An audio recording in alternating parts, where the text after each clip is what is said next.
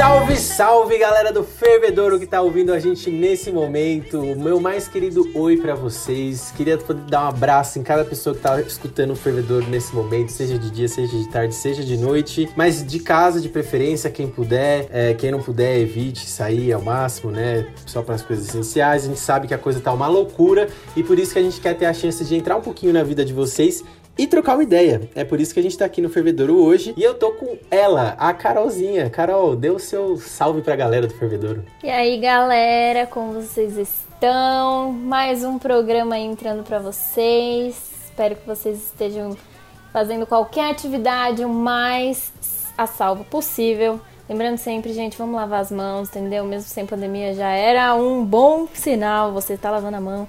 Então agora é mais que tudo. Mas dá aí seu play, coloca seus fones de ouvidos e vem com a gente. Dr. Drauzio Varela maravilhoso, não é mesmo, gente?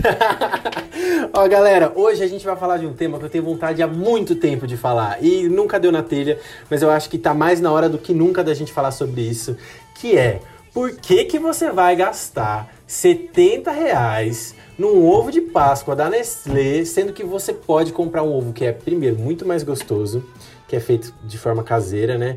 É um ovo que você vai contribuir com a sua comunidade, com a pessoa de que você vai estar comprando, que normalmente é um conhecido, né? Ninguém manda ovo de Páscoa por Sedex, então você vai estar comprando de alguém conhecido, você vai estar ajudando alguém e você também vai estar experimentando um novo formato de lidar com a Páscoa, que não é simplesmente você comprar um ovo industrializado e dar para criança, não, é algo feito com carinho, é algo feito com amor. E para isso a gente convidou a Ana Alves, que ela é assistente social e ela faz ovos de Páscoa e outros doces, né? Ela vai contar um pouquinho da história dela pra gente. E por isso, Ana, eu gostaria de, de começar perguntando, é, perguntando não, né? Pedindo para você se apresentar para a galera aqui do Fervedouro e contar um pouquinho da sua história. Quem é você? Quem é a Ana?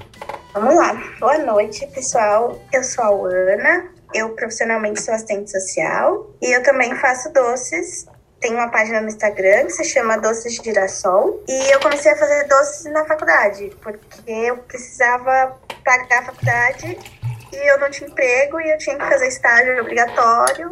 Então eu comecei a fazer brigadeiro e vender brigadeiros na faculdade. E fui vendendo, vendendo, até que chegou um dia que uma amiga falou: Ah, eu quero um ovo de Páscoa vegano, você faz? Eu falei: Não, porque eu não sei fazer, nunca fiz. Aí ela disse: Não, vamos ver a receita e você faz. Aí eu comecei a fazer, e aí fiz um vegano para minha amiga, aí comecei a fazer ovo de colher, que era mais fácil. Aí fiz um ano, aí no ano seguinte eu já estava formada, mas ainda estava desempregada. Então eu fui, fiz de novo, aí eu fazia só ovo de colher, porque eu achava que era mais prático. Existe a, a praticidade também de comprar as, as bandas dos ovos prontas e só rechear. Então eu recheava com os brigadeiros, com, com os doces que eu já tinha o costume de fazer. E aí eu fui fazendo, assim. Eu fiz uns três anos, uns dois, três anos, se eu não me engano. Foram, foram anos bem produtivos, em que eu teve um ano que eu fiz sozinha mais de 100 ovos. Caralho! E ainda saía para entregar de ônibus, uma correria doida, assim. Foi muito corrida foi o ano, não, ano passado eu tava grávida e eu fiz ovo de Páscoa grávida também, já tava, já tinha, já tava na pandemia. Ainda assim eu fiz, fui entregar, só que aí tomei mais cuidado, né? Fui fiz algumas entregas de carro, muita gente foi retirar em casa. Aí esse ano, por conta da pandemia, do bebê que tem quatro meses e dos insumos que estão absurdos, eu decidi não fazer. Mas muita gente já pediu, muita gente já veio atrás. E é um trabalho bom, assim. Eu gosto de fazer, eu gosto de fazer doce. Eu acho que é muito, é muito relaxante para mim fazer. Eu faço com muito carinho, com muito amor, com muito prazer mas é muito. Hoje os insumos estão muito caros, então acaba que não Sim. compensa. É isso. Pagar 70 reais num ovo de Páscoa no mercado é absurdo, mas pagar 5 reais na lata de leite condensado para você fazer um ovo também é absurdo. Então acaba que não compensa, porque os preços Sim. vão se igualar ao mercado. E muita gente vai pela marca, então ela vai falar, ah, eu vou pegar o do mercado que é o mesmo preço que o seu. Ô, Alana, aonde que é, você acha que você enxerga que o seu trabalho de assistente social conversa com esse seu segundo trabalho, né? Que é da fabricação dos doces. Vou colocar doces caseiros para englobar tudo que você já fez, mas nessa produção caseira aí. Ah, eu acho que é um trabalho de pensar no outro, sabe? Eu faço doce e é muito gratificante ver o quanto é prazeroso para o outro comer e falar que tá bom. Eu, eu fazia doces assim Na faculdade eu levava todos os dias para fazer, ficava em casa até de madrugada fazendo, porque todo mundo depois da aula queria um doce, ou dias de prova eram os dias que mais vendia doce, porque todo mundo queria um doce, todo mundo queria se sentir bem depois de um de uma tensão, que é fazer uma prova na faculdade. Então, acho que para mim é, é, pensar no outro, assim, como a minha profissão, né, que eu faço, além de ser bom para mim e, e gratificante para mim, é também para o outro. Eu faço pensando no outro, no bem-estar do outro, né? Primeiro, eu queria dizer que eu fiquei muito triste que você falou que esse ano não tá fazendo. Gente, gente, gente, gente, para, para, para, para tudo. Ó, no dia que a gente gravou o programa, a Ana tinha dito que não ia fazer os ovos. Mas, depois de muita insistência do pessoal que gosta do trampo dela e também depois do nosso papo, ela anunciou que tá aceitando encomenda sim, viu? Então, ó, não perde tempo, corre lá pro Instagram dela, Doces Girassol, tudo junto, pra garantir o seu. Sério, gente, você não vai poder ficar sem os ovos dela, né? Bora lá! Porque eu tava.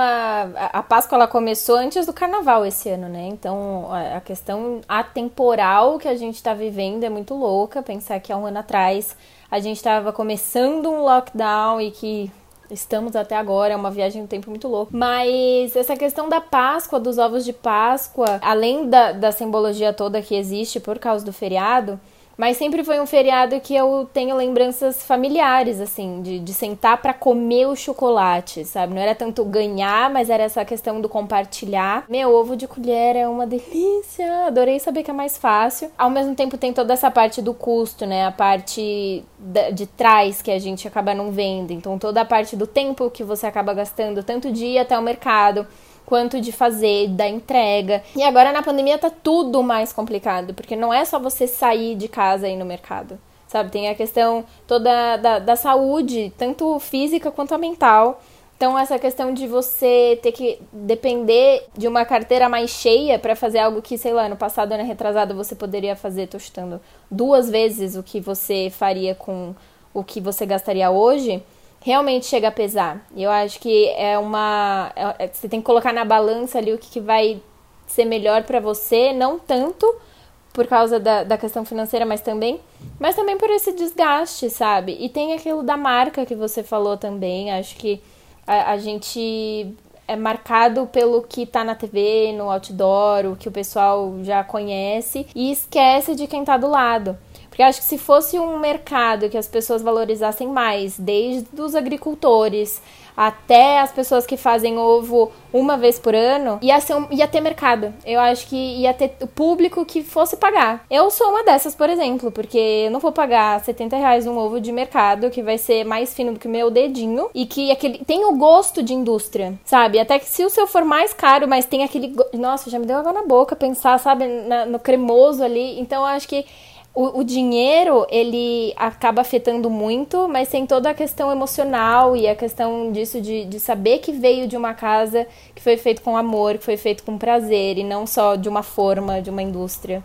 Acho que toda essa questão me pega bastante, sabe? Sim, tem tudo isso mesmo. É bem, é bem interessante você falar isso, porque é, é, muito, é muito isso, né? Tipo, o mercado está aí, a indústria está aí, a gente sabe que é uma data comercial, que é uma data capitalista, que é uma data que ah, ainda a gente vai vender ovo e a indústria vai produzindo, né? Tipo, cada vez mais, cada vez mais caro cada vez mais fino, cada vez mais industrializado, que faz também mal para a saúde, sabe? E a gente vai perdendo a essência, né, do que é a Páscoa, do, do almoço em família, de tudo isso. Você, você falou isso, me lembrou muito os almoços em casa também. Minha mãe faleceu recentemente, então a gente tem muito essa memória de domingo de Páscoa, fazer almoço, fazer sobremesa, e só podia abrir os ovos depois do almoço. Então é muito, é muito interessante ouvir isso. É você pegar um pouquinho, independente de religião, mas é, a, a Páscoa ela vem como se fosse um ciclo, né?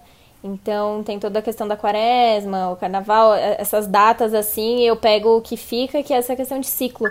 Então, é, sinto muito pela sua mãe, mas o, o, que veio de você falando é isso: é, é, tem nascimento, tem, tem falecimentos, tem toda uma questão de você não conseguir parar, porque a vida pede que você continue, aí você tem que se reinventar, tanto na questão financeira quanto na questão de aguentar mais um dia. Eu achei muito simbólico, sabe? Você tá nessa indústria dos ovos, tendo toda essa construção de vida, assim. Desculpe se fui além, mas, né, às vezes acontece. Ô, Ana, eu queria aproveitar e te perguntar sobre a questão da acessibilidade aos seus, seus ovos que você tinha comentado, é, como uma, uma das razões para você não fazer agora que, que os produtos para você é, montá-los está muito caro. Você não pensou em ir para esse lado da gourmetização assim, e cobrar caro mesmo e foda-se, entendeu? E fazer um negócio que é bom, mas que é caro e, e que as pessoas é, riconas vão comprar mesmo assim? Como que você vê esse mercado da gourmetização desses produtos caseiros? É, então, eu não pensei nisso. Porque eu acho que esse não é o meu ideal, sabe? Eu sempre fiz docinhos para festa e eu faço o tradicional, tipo o beijinho com o cravo, o brigadeiro com o granulado, o, o mais tradicional possível, assim, sempre fiz. Tipo, desde quando eu faço eu vendo muito bem. Então, para mim, essa onda de gourmetizar, de vender mais caro, de ah, vou cobrar 70 reais no de Páscoa mesmo, eu acho que não que tá, tá longe daquilo que eu acredito, sabe? Tá longe daquilo que que, que eu espero para mim e, e para vender. Sempre, e nunca foi o, o, Claro que a questão financeira sempre pesa. Nunca foi, ah, vou ficar rica vendendo chocolate, sabe? Tipo, nunca foi isso. E eu acho que não, não é essa a ideia. Então, para mim, não faria sentido eu ter que gastar mais com insumos, com matéria-prima, para ter que cobrar o triplo em um ovo de Páscoa, entendeu?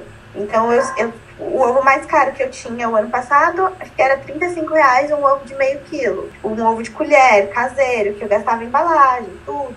Então, não, não, não era muito uma coisa de, ah, eu vou pegar essa Páscoa e vou garantir o meu financeiro do ano inteiro. Não, vou fazer porque eu vendo muito para amigos, família, então é muito é muito uma coisa mais mais íntima assim, sabe? Então, para mim não faz sentido eu cobrar muito caro. E aí acaba que um indica para o outro, um indica para o outro. E eu, faz, eu fiz bastante, eu faço bastante doce, assim, por indicação também. Mas é isso, é sempre o básico tradicional, com qualidade e, e, sem muito pensar que, ah, eu vou ficar rico com isso, sabe? Ou sem gourmetizar muito essa coisa do. Se eu, se eu compro o mais caro, eu vou vender outro tipo, porque eu preciso. Não, sempre produtos de qualidade, mas com preço acessível. Eu acredito nisso. Assim, é, é isso que eu, que eu prego. Eu acredito que para vender os doces. Tanto que as pessoas falam, ah, você não aumenta o preço. Tipo, é muito difícil aumentar o preço, entendeu? Acaba que vai ficando o mesmo preço de sempre. E aí, só que aí, esse, esse ano, né, com essa pandemia, as coisas foram apertando, ano passado também, mas, assim, não teve não teve muita festa, então eu já foi diminuindo a produção. Hoje eu faço pouco, as pessoas fazem festinhas em casa, então aí eu quero só um centro de doce. Então acaba que, tipo, agora tá meio. Tá com uma, tô com uma produção bem baixa, não tô fazendo muito, eu também tava de licença maternidade. Pra mim é muito difícil, assim, essa coisa do ai, vou gourmetizar e vou cobrar caro, porque eu vejo que outras pessoas fazem e cobram muito caro. Então eu falo, eu não pagaria. Então eu acho que eu não faria uma coisa que eu não pagaria, entendeu? Não, faz todo sentido. É, inclusive sobre isso, eu, eu vejo assim, nessa época da Páscoa, muita gente fala, né? Olha, comprem ovos caseiros, não sei o que, no Twitter, Facebook. Mas não existe um movimento contra o ovo industrializado, né? É, tipo, parem de comprar ovo das grandes marcas e comprem ovo caseiro. E aí o que me bate é uma sensação muito do que acontece com as crianças, porque a criança, ela quer o, a embalagem mais colorida, né? Ela não vê o ovo que tá por baixo. É, muitas vezes, se ela não é uma criança muito ligada a chocolate, né, a marcas, ela não sabe nem o sabor. Ela só quer o mais colorido, que oferece o brinquedo mais legal. É, você, como que você, o, o, seu filho ainda é pequeno, né? Tem quatro meses, você falou, então ainda não tem idade para isso. Mas você já pensou como é que vai ser a Páscoa é, quando seu filho tiver maior? Você pretende fazer os ovos com ele em casa para fazer ele participar dessa, desse momento também, de aprender a, a, de mexer um pouco na cozinha, né? Ou vai ser o industrial porque é o brinquedo e é isso? Olha, você falou isso, agora eu dei, eu dei até risada aqui, porque ontem ele ganhou um ovo da creche e ele comeu a embalagem, assim, ele pegou a embalagem e tentou comer, foi muito engraçado. Porque ele não, lógico que ele não come chocolate ainda, ele só tem quatro meses, mas ele viu a embalagem e ele começou a apertar e quis comer a embalagem. Assim. Muito interessante. Mas eu pretendo mesmo fazer em casa, com ele. Acredito muito nessa coisa do fazer junto, do ensinar, comprar forminhas de diferentes, ou de bichinhos, ou de, de qualquer outra coisa, personagens mesmo, e fazer em casa. Eu tenho muita essa lembrança da minha avó. Minha avó fazia ovos de Páscoa e fazia pra gente. Então, a gente sempre tinha ovos caseiros, não tinha ovos do mercado, mesmo porque era muito caro já. Tipo, se hoje é, é 70, sei lá, antigamente já era caro para condição financeira. Então, a gente sempre tinha os ovos de Páscoa da avó que ela fazia. E aí eu pretendo com o meu filho fazer em casa também. O que, que é as coisas que a tua avó fazia desse período, dessa época, né? Dessa coisa do ovo de Páscoa que te marcaram assim? Tanto de, sei lá, um sabor, um cheiro que você sente, um lugar que você lembra, uma, alguma coisa que ela falava. Então, eu era muito pequena, então eu não tenho muita lembrança.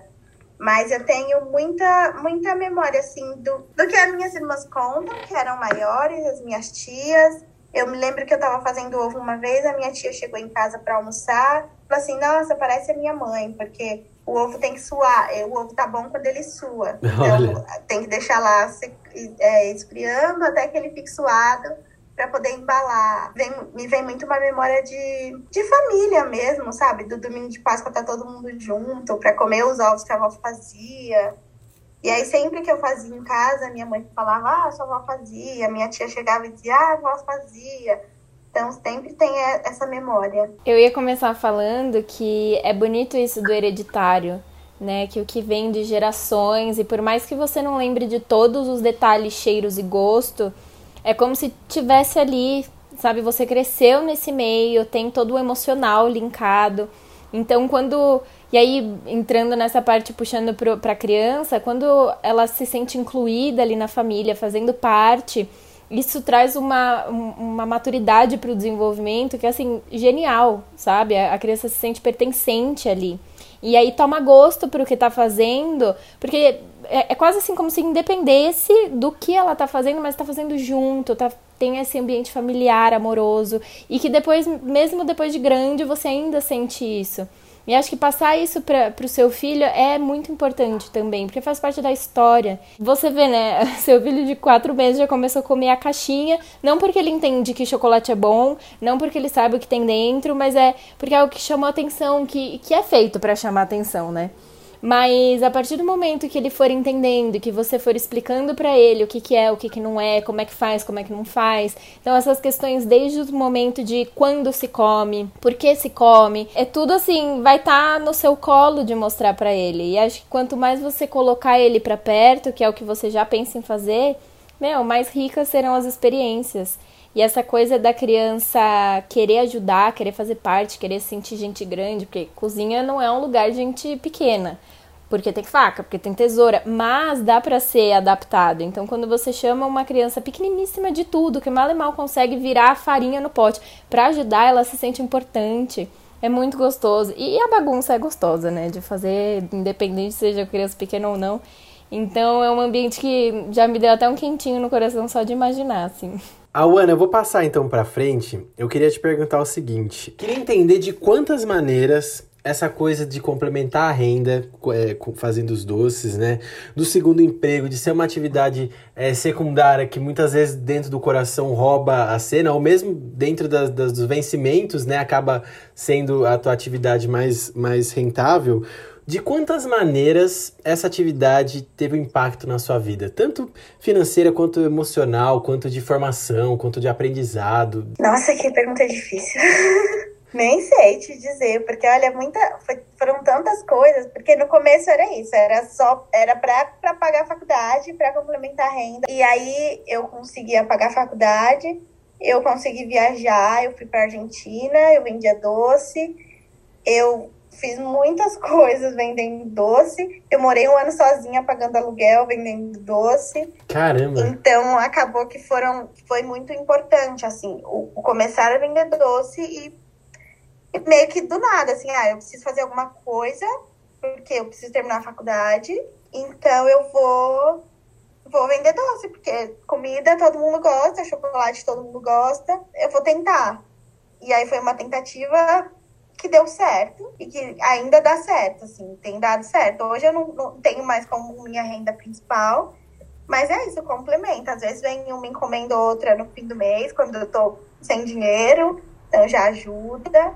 Às vezes vem uma encomenda ou outra, tipo, do nada, assim, ah, você faz, faço. Aí eu faço, posto, aí outras pessoas já pedem, aí eu já aproveito, faço tudo num embalo só. Então eu acho que é muito. É muito muito, não sei, não sei a palavra. que caberia Às vezes falta a palavra mesmo, não tem problema. Fui no pagode, acabou, a comida acabou, a bebida acabou,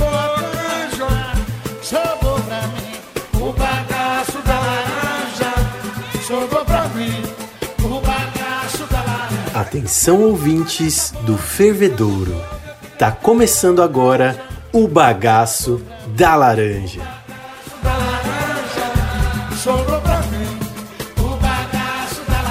Alô, galera do Fervedouro, tá começando aqui o momento Bagaço da Laranja, o momento que a gente interrompe o programa que a gente tá fazendo pra trazer os pitacos aqui literários de Antônio Casarini. Tonho, um salve salve pra galera do Fervedouro aí. Salve, salve, ouvintes aí do Fervedouro. Bom dia, boa tarde, boa noite, qualquer horário que você estiver ouvindo, de qualquer lugar. Uma boa semana pra você. Graças a Deus. Tá se cuidando, Tonho? Ô, com certeza, isolado aqui, Severina, São Paulo, a capital do Noroeste paulista. Grande Severina, um alô pra dona Marlisa de Severina que sempre escreve aqui pra gente, adora o programa por causa do Tonho. Tonhão, então conta pra gente, dentro desse cenário de ovos de Páscoa que a gente falou aqui, o que, como é que você conseguiu achar alguma coisa que linke a esse tema? Eu comecei, eu comecei tentando pensar assim, ó, trabalho, a gente tá fazendo TCC, né, quem tá no último ano é igual eu, a gente começa a ter todo aquele pensamento metodológico péssimo para tudo, então eu pensei assim, bom, e como a pessoa começa a vender ovos de Páscoa? Situação econômica. Aí me veio na cabeça um dos melhores livros, que são o melhor livro sobre economia que eu li, é, economia brasileira que eu li nesses anos, que foi o Valsa Brasileira da Laura Carvalho. Maravilhoso. Dá uma explicação sobre esse processo de valsa que o Brasil faz de 2006 até agora 2020, né, que é quando ela escreve o livro, que é um passo para frente de 2006 até mais ou menos 2011, um passo para o lado de 2011 a 2015 e depois um passo para trás de 2015 até agora, né? E toda essa situação vai dando um contexto, vai explicando o contexto nacional, internacional, as agendas, os governos, e depois tem até uma sugestão do que pode ser feito ou não, que não vamos, não vamos contar para o pessoal ficar interessado em ler. Laura Carvalho, um beijo para você. O Fervedouro é seu fã. A galgador brasileira. Adorei essa. que mais você tem aí? O outro livro seria sobre a gourmetização. Vocês falam sobre a gourmetização, sobre vender ovos gourmets, produtos bons, produtos caros. Seria o Dias de Feira de um cara que eu sou muito fã, que é o Júlio Bernardo, JB, do Boteco do JB, o gordo, né, o Fete, que fala sobre muito sobre isso. Sobre. É, é, ele fala sobre coxinha gourmet, né? Ele fala assim: não, coisa gourmet, gourmet, as coisas gourmet são coisas de coxinha, não existe coxinha gourmet. Você tem ou produto bom, e na hora que você coloca isso como gourmet, que você coloca um atributo assim, ah, gourmet é meio que um, um zap no, no negócio ali, um super trunfo, que, olha, o produto pode ser bom sendo barato ou não, mas ali ele pode ser bom sendo caro, mas na hora que você lança o gourmet, ele é caro por ser caro, que é o que é. vocês vão falar que não, não, faz sentido você vender os ovos por aqueles preços. É, é o fetiche pela elitização das coisas, né? É basicamente isso, a erotização da comida. É, Mais ainda do que, do que tudo.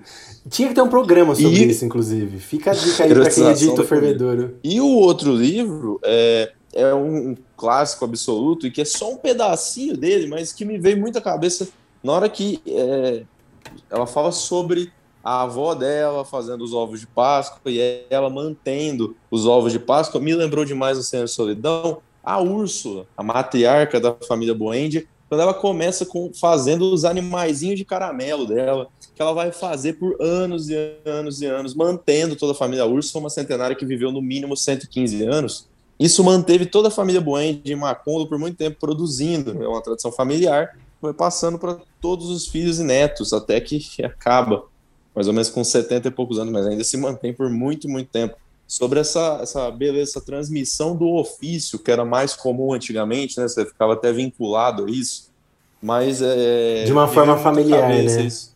Era como se fosse um compromisso mesmo, né? Você o filho de sapateiro vai virar sapateiro, o filho de padeiro vai virar padeiro, ainda tem isso muito, né? Mas não é mais uma obrigação era antes. Mas ainda é muito bonito de ver quando acontece de uma forma espontânea, né? Ela falando do carinho que ela lembra, das tias dizendo, é, nossa, lembrou minha mãe, parece minha mãe fazendo.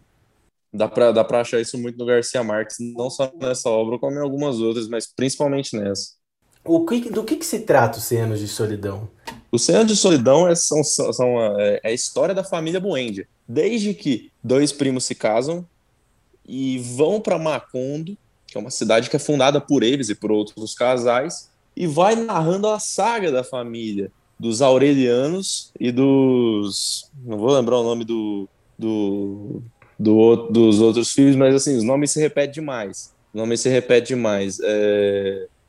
E toda a, a, saga da família, de netos e bisnetos, e os acontecimentos da Colômbia, a cidade é fictícia, e alguns acontecimentos mágicos, né, que vai ter um realismo mágico. Senhor de Solidão é a obra máxima do Garcia Marques, que é o escritor máximo da Colômbia, que está da América Latina. É um dos muitos, dos alguns, assim, que ganham Nobel aqui, né, não vou dizer muitos, mas passam de cinco, e ele ele vai na família e é assim, uma leitura muito interessante e, e que te prende muito.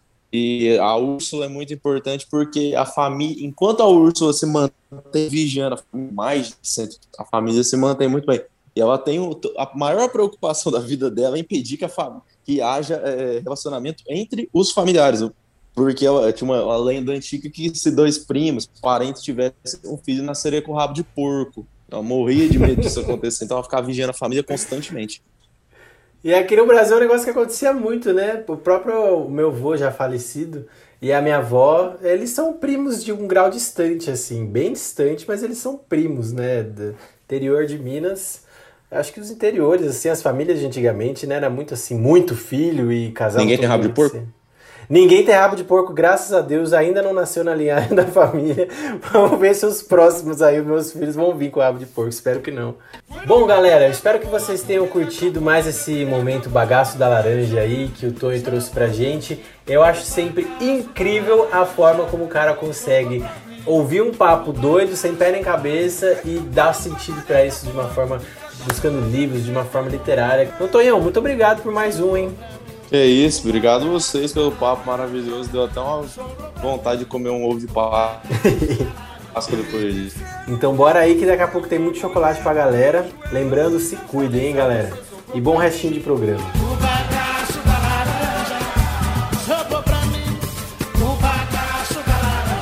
A pergunta final é o seguinte, Alana, é como é que a gente pode se fortalecer nesses tempos de miséria emocional, de miséria de saúde, de miséria financeira, para que a gente possa se fortalecer o mínimo, assim, para que a gente possa estar ali um pelo outro. Olha, se fortalecer, eu acho que é o que a gente vem fazendo, assim, diariamente, né? Eu acho que cada um com seu grupo, cada um da sua forma, cada um na sua, na sua casa, na sua família, mas é tentando o máximo estar junto com todo mundo, poder sei lá, ajudar minimamente, seja financeiramente, seja com um abraço. Eu tenho minhas irmãs que hoje a gente mora separado, né? Cada uma cada uma mora na sua casa, mas que sempre que a gente pode a gente está juntos, sempre que a gente pode a gente está se falando, a gente se fala todos os dias. Então eu acho que é um pouco de fortalecimento para sobreviver em meio ao caos assim, porque tá realmente um caos o mundo e a gente não sabe, não tem, não tem mais alternativa do que fazer. Então a gente vai tentando se fortalecer no, no mínimo, sabe? No, no, que a gente consegue, no, num abraço, no, num almoço em família. Não sei, eu tenho uma cunhada também que ela faz bolos caseiros para vender, tipo bolo de café da tarde, essas coisas. Então a gente sempre que a gente pode, a gente compra um bolo para comer junto minimamente estar tá junto, agora que, agora que não pode estar tão junto, né? A gente ainda tá junto. Não tá junto fisicamente, mas tá junto, né? E eu acho que isso fortalece um pouco. Eu acho que isso é importante, porque sozinhos a gente não, não consegue. Tá respondidíssimo, muito obrigado. É mais uma mensagem assim, de carinho, né? Que a gente. Acho que não dá nem mais pra falar em mensagem de esperança, mas é uma mensagem de carinho que a gente pode levar para quem tá ouvindo a gente, assim, é, ganhar um pequeno afago no coração. E aí, por fim, então, antes da gente encerrar, é, faça o merchan do seu Instagram aí novamente para a galera poder seguir, acompanhar e fazer pedidos, eventualmente por encomenda, ou também saber quando você tá com algum produto específico. Sim, o Instagram é Doce Girassol. E aí eu lá eu posto quando eu faço os doces. Tem muitos ovos de Páscoa lá, que eu já fiz dos outros anos. E é isso, eu sempre posto mais brigadeiro, eu faço barcas de brigadeiro também, eu faço pirulitos, eu faço bastante coisinhas, docinhos. E aí tá tudo lá, eu sempre posto. É um meio de eu divulgar também. Os amigos acabam ajudando também na divulgação. Legal, então é isso aí, galera. É, vamos seguir aí a Ana, vamos fortalecer o trampo dela. E a Ana, muito obrigado por ter disponibilizado aí um tempinho da sua rotina. A gente sabe que mesmo em home office a gente tem uma rotina muito doida. Tem gente que não tá podendo fazer home office, tem gente que tá na rua, tem gente que faz um pouco de cada. Então, muita força aí para você e muito obrigado por ter participado, viu? Foi um prazer. Muito obrigada, o prazer foi meu. Eu agradeço. Muito obrigada, Ana, pela presença, pelo seu tempo. Acho que foi muito gostoso trocar. E espero que daqui pra frente as coisas ó, só alavanquem, que tá difícil mesmo, mas é, é isso. Vínculos. E galera, vamos seguir o Instagram, porque, nossa, a gente come muito com os olhos e eu já andei vendo e eu tô aqui, ó, querendo muito um docinho, não vou negar. Mas é isso. É isso, Carolzinho. Um beijo para você também. Se cuide, viu? Beijo. A toda a galera do Fervedouro que nos ouviu, muito obrigado por mais um programa. A gente se vê daqui 15 dias, se Deus quiser. Um beijo e um cheiro.